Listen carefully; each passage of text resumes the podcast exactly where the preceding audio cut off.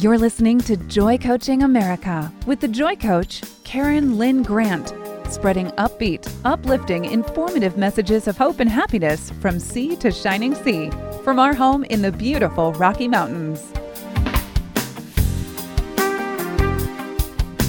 Welcome to Joy Coaching America. This is Karen Lynn Grant, and I am excited to have Pamela Romney Openshaw who is the author of Promises of the Constitution, back with me today so that we can move into part two of a beautiful interview and storytelling that Pamela is going to do today. Pamela, I'm so excited. I know you've been preparing to share with us about four great men in our history of our country, and I would love for you to say hello and to introduce your four guests today. Good morning. It's just a pleasure to be here. I have studied the founding fathers extensively in writing about the Constitution, and I've been fascinated with what I've learned about their lives. The individuals that came together to create the United States of America were a phenomenal group of individuals. Uh, they were very well prepared. They um, they were operating under what I believe was divine inspiration, and many of them stated the same thing they just had uh, read the great masters and they knew the great need in the country and they came together all at one time in the pennsylvania state house in uh, the, the summer of 1787 and wrote the, dec- wrote the constitution uh, based on the declaration of independence as its foundation. And so I'd like to share with you today stories about Benjamin Franklin, George Washington, John Adams, and Thomas Jefferson, the last three, of course, were our first three presidents of the United States. There's been a lot written about these individuals, but there's still so much we can talk about about their personalities and the roles that they played and such as that. So, oh, I'm excited. I would uh, love to hear these stories. I love storytelling and especially about our history and our ancestors and these great men that made America great when you understand our history, then you understand who we are. And so it's very important to understand the individuals that created the government that we live under because these men created something that had, had never been seen to exist before, that uh, those who were masters in politics and the law had been talking about for centuries. And we brought it all together and we just have this marvelous constitution as a result of that. Before you go into the stories, I just want to mention that this book, Promises of the Constitution, and then the two additional supportive manuals and books that you have written for a homeschooling program. Mm-hmm. So if you're a mom or a grandmother out there, or even a dad, a grandfather, I hope that you will glean these stories that Pamela is sharing with us today. Pass them on to your children, share. And this will also be turned into a podcast so that everybody can have this compressed into all of the stories that Pamela is sharing today, and we can share those, share the link, and pass it on. Thank you. The book is written in short vignettes that are a page and a half long. So the material can be read and easily digested and presented in five to 10 minute increments. And people have loved that as we've uh, marketed the books and talked to people across the country. That's one of the things that they've just loved about the book is that it's short and very easy to use. Anyway, I wanted to start today by talking about Benjamin Franklin. Um, the role that he played in bringing about this uh, beautiful government that we have and the creation of the United States of America is very interesting. He was a man who got involved in things, who had the ability to organize things. Um, he was the one who created the first uh, fire insurance company. He created a, a, system of security where individuals banded together in their own communities to fight against any encroachment on the community. He was the first one to develop a library and, and with subscriptions for that. He ran the post office, the first only time the post office mm-hmm. has been run successfully with a profit under Benjamin Franklin. Uh, he created the, the Franklin stove, chose to not patent it because he believed that it was a device uh, intended for all mankind. So a man in England took the information and patented it himself and made a fortune off of it. But Franklin was a very successful individual because he was a printer and he drew young men in as, as apprentices into his printing business and then would send them as they finished their apprenticeship he would send them out into different communities provide the, all the printing materials uh, the printing press and everything. They would pay him one third of their profits and then as soon as they could pay it off they would be independent. And so he created this marvelous aura and and expertise in business um, working in the northern part of the colonies, and so and helping other people kick off yes, their businesses. Yes, yes, and it, it, was it was a sense that he had. He didn't seem to be dedicated a whole lot to making his own money because he'd already created that. By the time he was in his forties and the like, he was an independent businessman, and then could businessman, and then he could dedicate himself to um, working to founder the the best in the country. But one of the reasons the Constitution was so successful was that Benjamin Franklin was involved because in the northern colonies, he was just known as as this individual who just was always doing the right thing. And so he was very instrumental in pulling Have a good this, reputation. Yeah, into this whole concept. Um, as for his family, let me just tell you a little bit about him. He we have no record of his marriage. Um, but in his day and age, uh, common law marriages were were um, I wouldn't say they were common, but they were they were done acceptable, acceptably. Yeah. Um, you just had to have a couple of individuals sign that you intended to live together as man and wife. You just kind of avoided the bureaucracy in, involved in the marriage. Um, he and his wife had one child, um, and then he had fathered a child out of wedlock.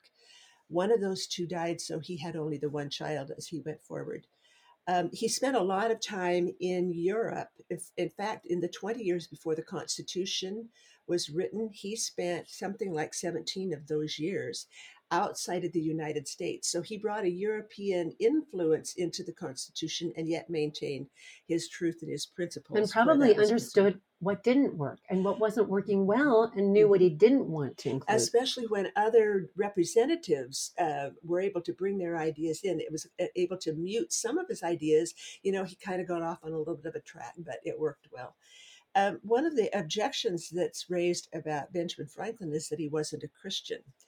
And that's a very interesting uh, concept. He was not actually a Christian, at least by his own statement. He was what's known as a deist. And a deist believes in a God that creates the world and then walks away from it to govern itself best example I can give of that is a, a, mother who gives birth to a child and then says to the child, Okay, I've given birth to you, now you're on your own, which mm-hmm. doesn't work very well. uh, but by the end of his life, he was he was now talking about a God that was watchful and that was creative and, and to whom we answered. And so he evolved. He evolved. He he moderated into that.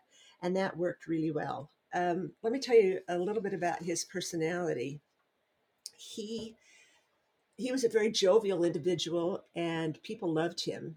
Um, he decided that he wanted to achieve moral perfection. And so, in his younger years, he formulated a list of 12 characteristics that he wanted to, to, in, to bring about this moral perfection in his life.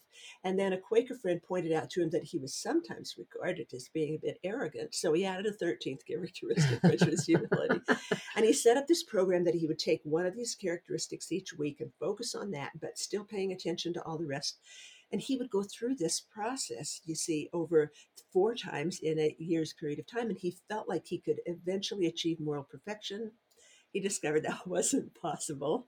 Um, but he, he came, he developed some very interesting personal ideas about the humility. He said that he had noticed that when you take this arbitrary, I know it all attitude with people, it turned them off. And so you were unsuccessful in being able to convince people that what you were doing was valid because you came on so hard. Mm-hmm. So he learned to say, Well, it's been my opinion, or according to the things that I've learned, and such ways as that, just kind of softly easing his position. He changed he was, his delivery yes, style. And so he adopted that, then you see, as for the rest of his life. And it was one of the things that made him a wonderful. Um, diplomat for the United States. He went to Great Britain and acted as a diplomat for the colonies, and then he went to France and acted as a diplomat for the states after they had formed uh, or were beginning to form themselves into a nation. Anyway, um, but in terms of his personality, he was uh, he liked to joke. He people loved him when he got to France. All of the young women loved him. Um, France just accepted Benjamin Franklin. They had mugs with his and, and plates and dishes and pots with his image on them. They Oh, had wow. scarves that were painted with Benjamin Franklin. it was just the thing to do in Paris, you know, that everybody loved him. Um, he used to write in his memoirs or in his journal that he had many mistresses in um, in France, and it, by our modern terminology, that that refers a sexual connotation, but it didn't in that day. It was just simply a way of describing a young woman. He had a lot of young women friends. He used to go riding with them. He used to take their husbands along with him, and so he's misinterpreted a lot by our modern authors. and- Misunderstood. yeah, that's that's kind of a problem. Um, but anyway, that that's just um, a very interesting aspect. As far as what he contributed to the Constitution itself, he was a stabilizing force. He was the oldest individual at the Constitutional Convention. He was 81 years old. He actually died three years after the writing of the Constitution, but during the interim between the finishing of the Constitution and his death, he was uh, served as the governor in Pennsylvania. Pennsylvania was his home. Uh, but he was just kind of the stabilizing force. He brought, and he was the one in the middle of the Constitutional Convention as people began arguing because there was a lot of there were a lot of differing opinions going on here, and and they had to resolve things. They had to work on concepts until they could put something down on paper so they could vote on something so they could all agree on it. And as the contention intensified, it was Benjamin Franklin who stepped forward and said, uh, that it has been been his experience that God would be in, involved in this process.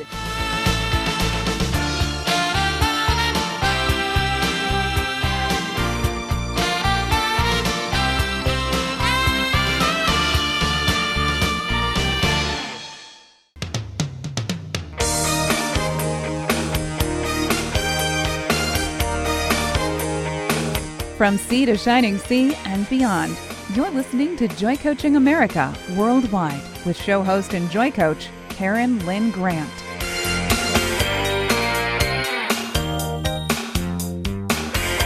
This is Karen Lynn Grant with Joy Coaching America. So excited to have our beautiful historian. She is a historian of our American history and the wonderful founding fathers that she's going to be speaking about. We're now going to be interviewing Pamela Romney Openshaw in this part two of her series with me on George Washington. And she said there's so much to share. So we are going to pack it in about George Washington. If I were to um, start identifying my favorite founding fathers, I would end up very quickly at George Washington. My husband teases me about it. He says, Some days I think you love George Washington more than you love me. I go, No, no, no, honey, you don't understand. But as I've studied many sources on this individual, I just have come to love the man. He was a good man. Um, his role in uh, creating the Constitution of the United States and creating our government was just profound. Um, of course, he was the Revolutionary General, and we would not have won the Revolutionary War if it hadn't been for George Washington. He had the ability. So, so here he was facing the greatest nation on earth with a massive navy when we didn't have one, with uh, tens of thousands of soldiers when we were always struggling to have enough soldiers to, to fight a battle. He knew that he couldn't go head on against the British because that simply wouldn't work. So he learned how to hit and run, hit and run. And, and he knew how to get them at the time when they were most vulnerable and then walk away from them. So he, he didn't really get involved in major battles with them most of the time because he didn't have the forces to be able to do that with.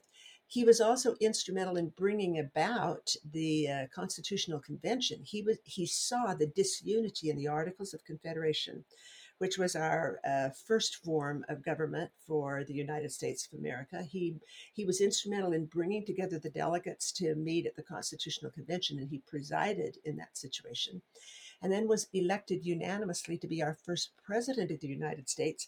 And that was really challenging responsibility because the Constitution itself is actually a set of principles. It is not actual laws. It's a statement of what you want the laws to accomplish. And so they had to come together in the first legislative sessions under the first president to begin to establish what this government was all about. And so he had a very formative role in deciding what a president was supposed to do, what he was supposed to be called, how he was supposed to act in specific situations, how you dealt with legislation as it came up. And so George Washington really created all of that. Hmm. He he was um, he was by by uh, his occupation he was a gentleman farmer he was one of the wealthiest men in the entirety of the 13 colonies uh, he had married um, martha custis a young widow who had had four children two of which were, had died um, he never fathered any children of his own but he raised these children. I did not know any yeah. of this. No, that she had, had, the no four children. children. Oh wow! Um, and of the two children, one of them died in her early teenage years, and so he was left with just the one child. Um, he was uh, by personality. He was a very um, authoritarian individual. He was very reserved people would see him and they would automatically, even if they didn't know who George Washington was, they would automatically know that this was a person who had great authority because of the way he carried his body and conducted his uh, mannerisms and the way he spoke. He was not a man that you joked around with. You did not mm. do that, George Washington. You were uh, people were always at their very best when they were around him. He was the ideal individual to be president of the United States the first time around. Just total regality, it just was. regal and and um, poised and i just get this picture of him in my mind as yes. you talk about him how did he and benjamin franklin get along with benjamin franklin being so jovial well i don't think they were ever best of friends and i don't think they associated with each other a terribly lot the, all of them in the Constitutional Convention got to know each other some, but we don't have any real records of what happened between George Washington and Benjamin Franklin. But um, so, in one of the things that I have found to be very interesting as I've studied the founding fathers is what they did about religion. George Washington was a very religious man, not so much, not overtly in terms of any one specific religion, but he referred over 200 times in his writings to God, but he but he did not necessarily call him by the name of God. He called him providence. That was a very common term at the time. He turned to God over and over again. He insisted that his men not swear. That was one of his basic principles. Um, and he, um, at, by instructions, asked that all of his soldiers attend meetings on Sunday.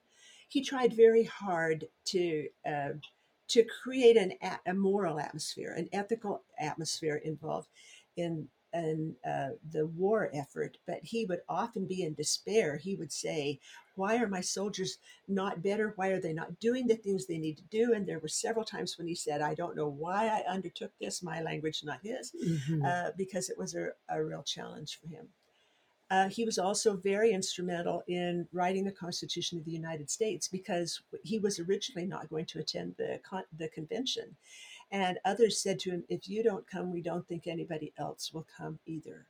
And so he did agree to do that. And it was a huge sacrifice for him to be the president of the United States. He wanted to stay at Mount Vernon. He said, I'm, i have given all of this time and effort. I want to stay at Mount Vernon. But he agreed to serve one time. And then, as that one experience being the president was closing, others pleaded with him to continue as the president. And so he did. Uh, and then he died two and a half years after he completed his service as President of the United States. He actually, um, in the middle of December of 1799, went out horseback riding and caught a cold that developed uh, into a very serious cold and went into his lungs, and he died mm. then. Um, but he was, he he gave the credibility uh, he he just gave the credibility to the constitution itself. It was another situation like benjamin franklin. If you're going to do this amazing thing by creating this government you needed to have benjamin franklin and you needed to have george washington and the two strengths of both mm-hmm. men yeah. powerfully joined together created yeah. something great. Yeah I get such a picture of George Washington as you talk about him. I feel like I know him and love him. You have such a beautiful way of bringing their personalities to life. And I think when we when we took history classes in in elementary school and in high school and college, it was just names and dates. We didn't Oh, get to hear these beautiful. You get to hear the personalities Yes. of these individuals. Yes. Let me just tell you a little bit about what George Washington looked like. He was six foot, uh, about six foot one and a half, which was very tall for his age. And as I mentioned, he had a very regal bearing about him. He had had smallpox when he was a young man and had some faint po- uh, pock marks on his Mhm. face. Um, his hair had a kind of a reddish tint to it, but he was just known uh, to be a very gallant individual. It, he was actually one of the officers involved in the French and Indian War, which took place prior to the Revolutionary War. And of course, he fought on the British side. Uh, but he was actually instrumental in getting that entire war started because he was placed um, in charge of a contingent of soldiers marching through um, the forest and he came upon a group of Frenchmen and he attacked them under the impression that he was supposed to be doing that and it killed one of their representatives that was uh, an emissary from the French government and that's what actually started that war. oh, that is just it's just amazing to hear these things and I am so excited as you share and for everybody else to hear these beautiful details of personality. I love the word gallant that you used Yeah. because that is as you paint this picture that is what I see. And so I'm so grateful. Share something else about him. We have a few a few a minute left. Well, um, he married Martha Custis, as I said, who was a young widow. Prior to that point in time, though, he he he was kind of insecure when he was a young man. He he didn't quite know exactly what it was that he was supposed to do, and so the the Fairfax family that lived relatively close to Mount Vernon um, shared with him and helped to teach him, and so he kind of fit into their family um, as it, was it was kind of a leadership situation that they helped him mature into what he became. And so was was she part of that family, the Fairfax family? Uh, no, Martha Custis was not. He actually, there were stories that he he found a close relationship with the wife of one of his best friends. There was nothing romantic involved in that relationship at all, but she was very instrumental in his life. And then A Martha, kindred spirit. yeah, yeah, very much. And then Martha came into his life later, and and she had vast land holdings, and that's one of the reasons he became so wealthy. He had vast amounts of land that he owned. We have so much more to learn about George Washington, and we are going to be coming right back after this break with the third guest, with Pamela Romney Openshaw, sharing just beautiful excerpts of these men's lives.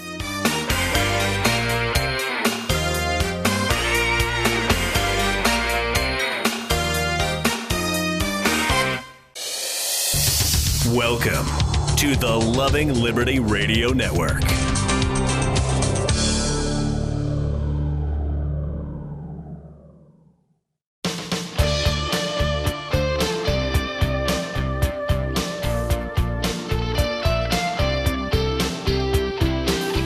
Welcome back to Joy Coaching America, raising the world's vibration to love, joy, and peace, one happy listener at a time.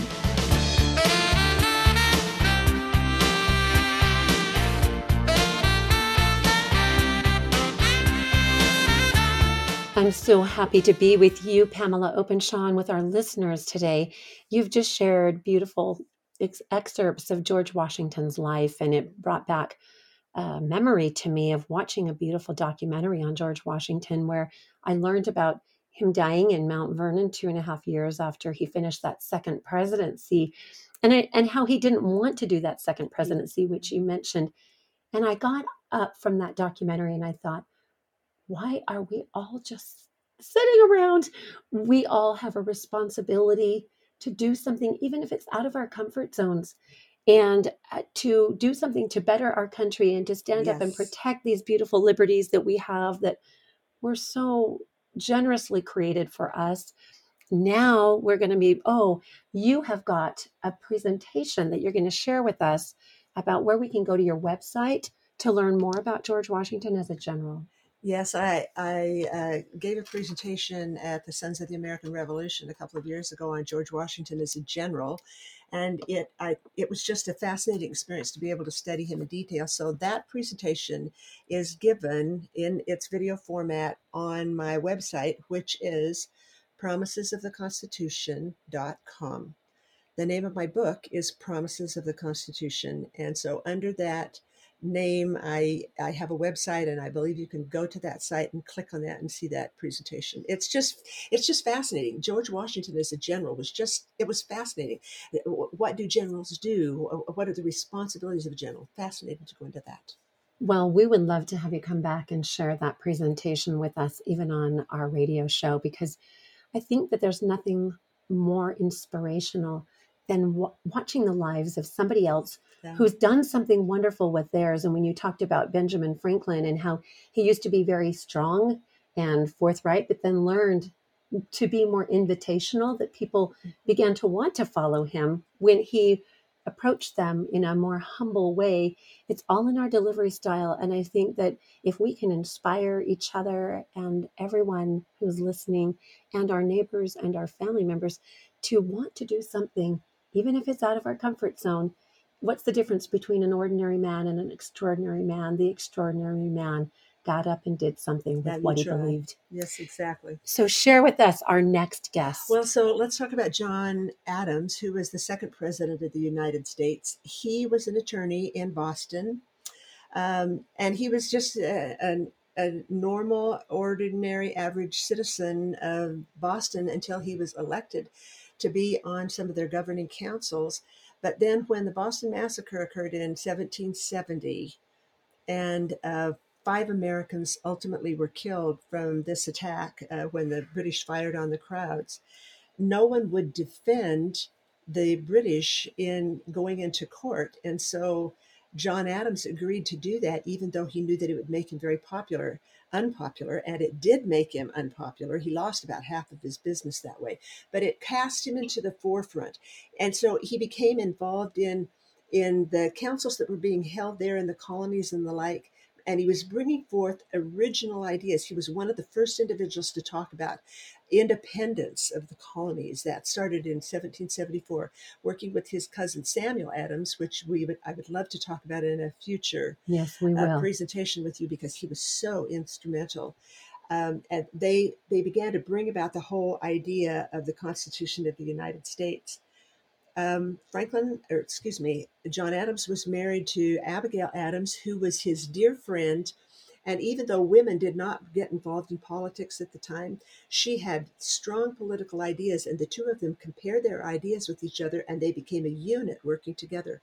And their relationship and the letters that they wrote to each other over the years uh, have just become like a uh, the annuals of romance and how romance can be conducted in a marriage, even when the two of you are not together. Because Adam served as a diplomat to Great Britain and then for a short period of time to France. And so he was gone from his wife quite a bit. They had four children, a girl and three boys. Um, their son, John Quincy Adams, went on to become the sixth president of the United States. One of their sons died of alcoholism. A second son uh, did not do very well in life and was not successful and died at a relatively young age as well. And you have a, a tendency to ask yourself if Adams had been present more, would it have made a difference? And certainly we don't know the answer to that. But he made the sacrifice to give to his country, and his wife supported him in everything that he did with that. And so he was very much the voice of freedom and put, put forward a, a great many of those ideas. He was a religious man. He and Abigail, both of them, were very religious. And so when Adams came into the White House as the president following uh, George Washington, he brought a whole new spirit into the White House. And of course, the country was just adjusting to this. And, and he and Abigail were very, um, how should I say this? Moral and ethical in the way they conducted themselves with people, but they didn't believe in doing a lot of entertaining and they were much more rigid in their way of going about Mhm. things. And so they did not engender the feeling of love that had preceded them and that followed them with Thomas Jefferson. Um, it was kind of a dry period in terms of social interaction. Adams's personality was he, he was kind of an acerbic individual. He he had was the opposite of what Benjamin Franklin had learned about how you present yourself to people in such a way that you don't turn them off. He was very dogmatic and dictatorial in his ideas. He was a good man. He had a lot of good ideas, but he kept George Washington's most of George Washington's cabinet and and the members of the cabinet didn't like him very well and so they were kind of undercutting him behind the scenes and and so his presidency really did not go very well something else that's very very interesting about john adams is that he um, two political parties developed in the united states before in the middle of, of uh, george washington's second term as president we developed these two political parties and uh, we have a tendency to say oh we wish we could avoid political parties well, that doesn't really work. There are always more than one point of view mm-hmm. involved in any topic. And so John Adams favored very strongly the British. And he was known to say that he believed the best system of government on the earth was the British system of government. And he loved the, the concept of a monarchy. And so he tried to pull that into the United States of America, well, that was the opposite of what the other political party was doing because they believed in this, this Republican concept where the people speak. And so Adams alienated a lot of people because of that. Um, and so the political party formed around him and around Alexander Hamilton. But because of this acerbic nature that John Adams had, he kind of turned the people off a little bit. And so his own party, known as the Federalist Party, kind of walked away from him. Mm. And so, hmm. as the Federalists worked to strengthen the federal government, we're going to hear next about Thomas Jefferson and how he worked to bring the voice of the people in. So, we've got this conflict going on. And um, when it was time, when Adams was running for his second term, um, where he was defeated by Thomas Jefferson, um, he there was a lot of contention going on in that uh, mm-hmm. uh, political contest. reminds me very much of what's happening today, very much. Uh, they had troops in in the city. They had um, they had uh, fences put up to keep people where they were supposed to be. They had uh, the public buildings being burned. They had lies being formulated uh, in the press. they were attacking each other a great deal the country was really working to try and figure out how you bring about a system of government. And, and the individuals involved in these two parties, the Federalist Party that was working for a strong federal government and leaning in the direction of monarchy, and then the Republicans who were working more to bring about the voice of the people and a much slower and steadier form of government the individuals involved in both of these were good individuals who were doing the things that they felt were right. Each of them felt that the other side was going to destroy the nation. Reminded me so much of what we're hearing in it's the media so, today. It's so, so fascinating much. as I listen and realize the checks and the balances of the people uh-huh, with yeah. the voices of the people doing that tug of war to try to get it get the rope where it needs to be yeah, yeah. Uh, i just i love hearing this i love this story about the yeah, what I would love to know is about Hamilton and how because I remember being in history classes and not understanding that went right over my head with Jefferson and Hamilton and sometime we'll have to talk about that. Yes. But we have a new guest that you're going to be talking about in just a minute after we come back from this break. Give them your website really quickly before we sign off. Promisesoftheconstitution.com. I uh, would love to have you visit there. Thank you so much. This interview is with Pamela Romney Openshaw on Joy Coaching America. Thank you for listening, and we will be right back after this station break.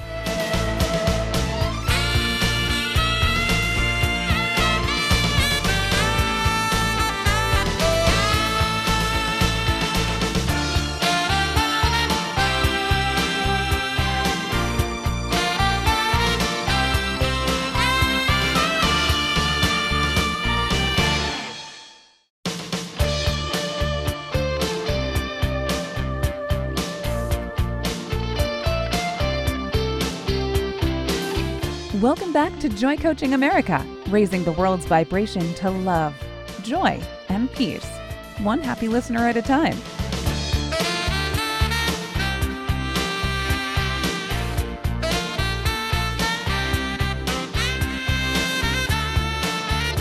We are Joy Coaching America with Pamela Openshaw, Pamela Romney Openshaw, and we're just talking about Pamela's beautiful ability to paint vivid pictures in my mind as I'm listening as she describes the personality and character traits and the and the beliefs and values of the beautiful men that we have been discussing today.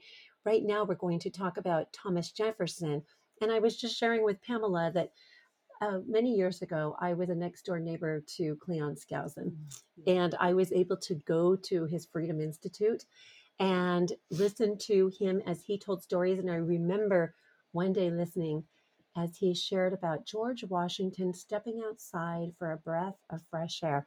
And I, I thought, oh, how wonderful to think of George Washington taking a breath of fresh air. He's a real person. He's not just a date. He's not just a figure in history. He's a real man. And we are so excited to to listen to Pamela as she tells stories because your ability very much like his beautiful ability to bring these men to life and to paint these pictures so that they can live on in our minds and we can teach our children and our grandchildren all about their forefathers. Well, so then it's really interesting to talk about Thomas Jefferson because if there was a personality, we can re- we can really talk about him. Uh, he was a Southerner, had been well-to-do his entire life. Um, he, but he was a very casual man. He he liked to be understated. Couldn't stand stress. He didn't. He couldn't stand conflict. Um, he, he would structure his life such that he would walk away from situations where there was stress. He liked to dress in clothing that made him look like he was a farmer in the area. And of mm. course, he was. That was the thing he loved. He loved. He, his uh, home was Monticello, which means in Italian, um, little mountain. And um, and this is what he loved was growing plants and studying them and learning about all of these things and so he would dress in the clothing that individuals would wear if they were these farmers and then he would wear his bedroom slippers and so here he is in the white house and and he's wandering around in the in his where he doesn't look like he's the president of the United States at all. And he loved to conduct dinners. Um, he he he loved to bring people together. And his wife had died. They were they were married for only ten years, and his wife had died and so he was really all alone in the white house and so he used to hold these dinners where he would bring eight to ten people together at one time. He never brought members of opposing parties together in the same uh, experience because he didn't want to deal with the conflict that might emerge from that but in some of those dinners he would go down to the dinner dressed in these this clothing that looked like he'd just come in from out of the fields and actually wear his bedroom slippers wow. when he would go into these in fact it created a diplomatic incident with a, a new minister coming from Great Britain who was so insulted by the way Thomas Jefferson dressed. And he, when he would sit in a chair, he would kind of recline back and he'd cross his legs and he'd stick the one foot up with the bedroom slippers on and he'd kind of put his feet. Just a very casual he was. Man. he was tall. He had red hair and freckles. Um, he loved horses, loved loved to be involved in the outdoors. Was always in, looking at trees and such things as that. So he, different than John Adams. Oh, they because they were being social, and here he was having different. dinner parties. Yeah, he really was. Uh, he married a young widow named Martha Wayles Skelton, um, and um, they went on to have six children. Um, great tragedy there. Of the six children, uh, one died shortly after birth. Their only son died 17 days later. Another child died when she was just a couple of years old. Um, when and then his wife died after 10 years and he he adored her they had a beautiful marriage and he was absolutely destitute they had three surviving children at the time three daughters and then the youngest daughter died when she was about five of whooping cough. So he ended up raising only the two daughters. His wife, according to tradition from the slaves who surrounded the bed at the time, uh, Martha, who was known as Patty, they never called her Martha, they called her Patty. At the time Patty was dying, she asked Jefferson to not marry again. A lot of people misunderstand what was behind that, but she had had her own mother had died when she was very young, and she'd had two stepmothers, both of whom died but it was not a successful experience for her. And she said, I don't want my children being raised by stepmothers. And that was why she asked him to not marry again. Mm. Anyway, um, what, Jefferson was kind of the voice. That he he spoke out a great deal. He got involved in politics when he was like 18 or 19 years old by watching Patrick Henry give one of his famous speeches, "Give me liberty or give me death," kind of thing. Um, and so he was very involved in this, but he was not a professional speaker.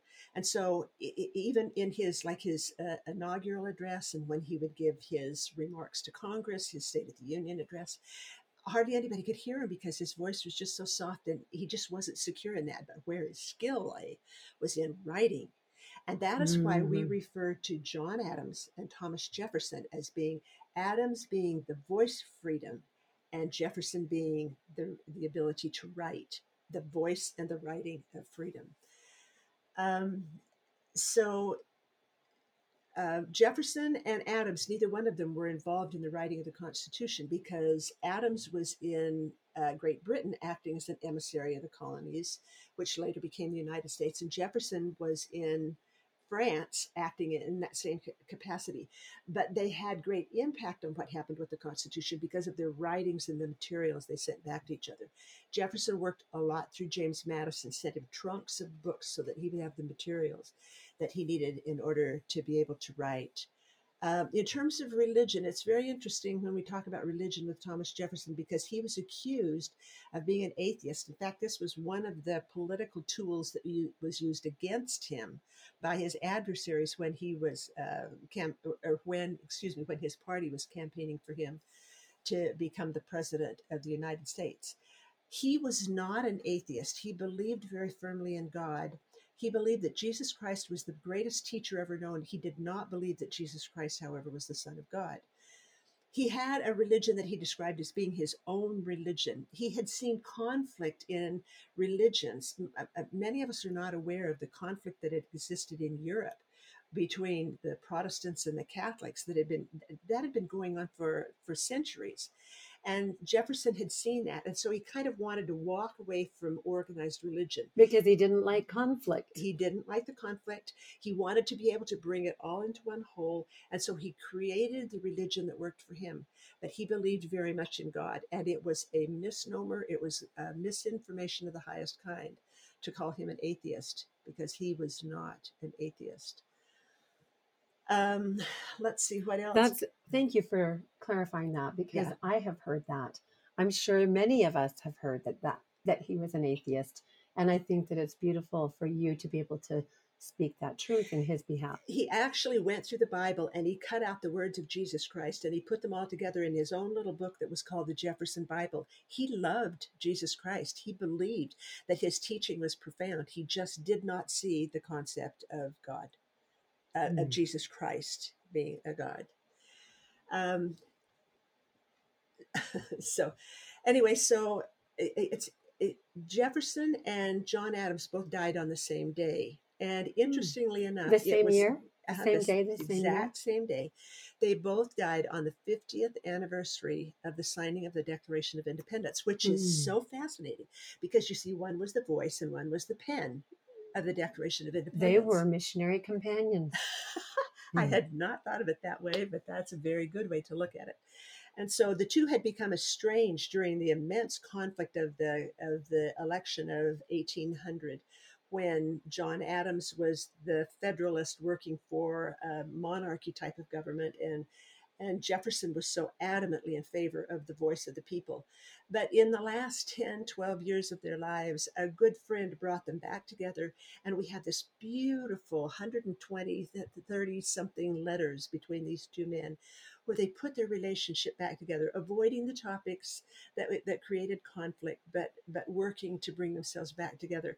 And when Adams's wife died, um, the two of them shared their belief that they would see their mates in the next life. And it was just beautiful. They both died on the 4th of July of 1826. That is amazing, remarkable. And I love that. My father, who was such a patriot, when he died on the 24th of July, I woke up and there were all these American flags over everybody's lawns. And we've talked about our fathers in our previous series, but that's no accident. That's beautiful. And what a tribute to them. We are excited to have you, Pam, here with us, teaching us and kind of un- undoing some things that we've been taught that were maybe misnomers learning about these men, their personalities, and the beautiful work that they did in creating the Constitution of the United States. We are excited for everyone to go to your website, get promises of the Constitution. And if you're a mother or you're a grandmother or you're a father or grandfather, there are two more books. And if you could just wind up this program by sharing about your educational materials that you have created. We've got just a minute left, and we would love to hear and have people go there. Well, Promises of the Constitution was written with the intent that people who didn't have a lot of time could still learn the principles of the Constitution, but in small doses. And we have found this to be a very popular concept. But after we had the book written, uh, my assistant editor with the book said, Why don't we turn this into a home study course? for not just children, but for we have a lot of senior citizens that want to use the program because we incorporate biblical scriptures in that. We ask three questions about each one of these short vignettes in the book. And individuals can begin to see how the founding fathers used the Bible because, oh, so sweetly they used the Bible in what they wrote.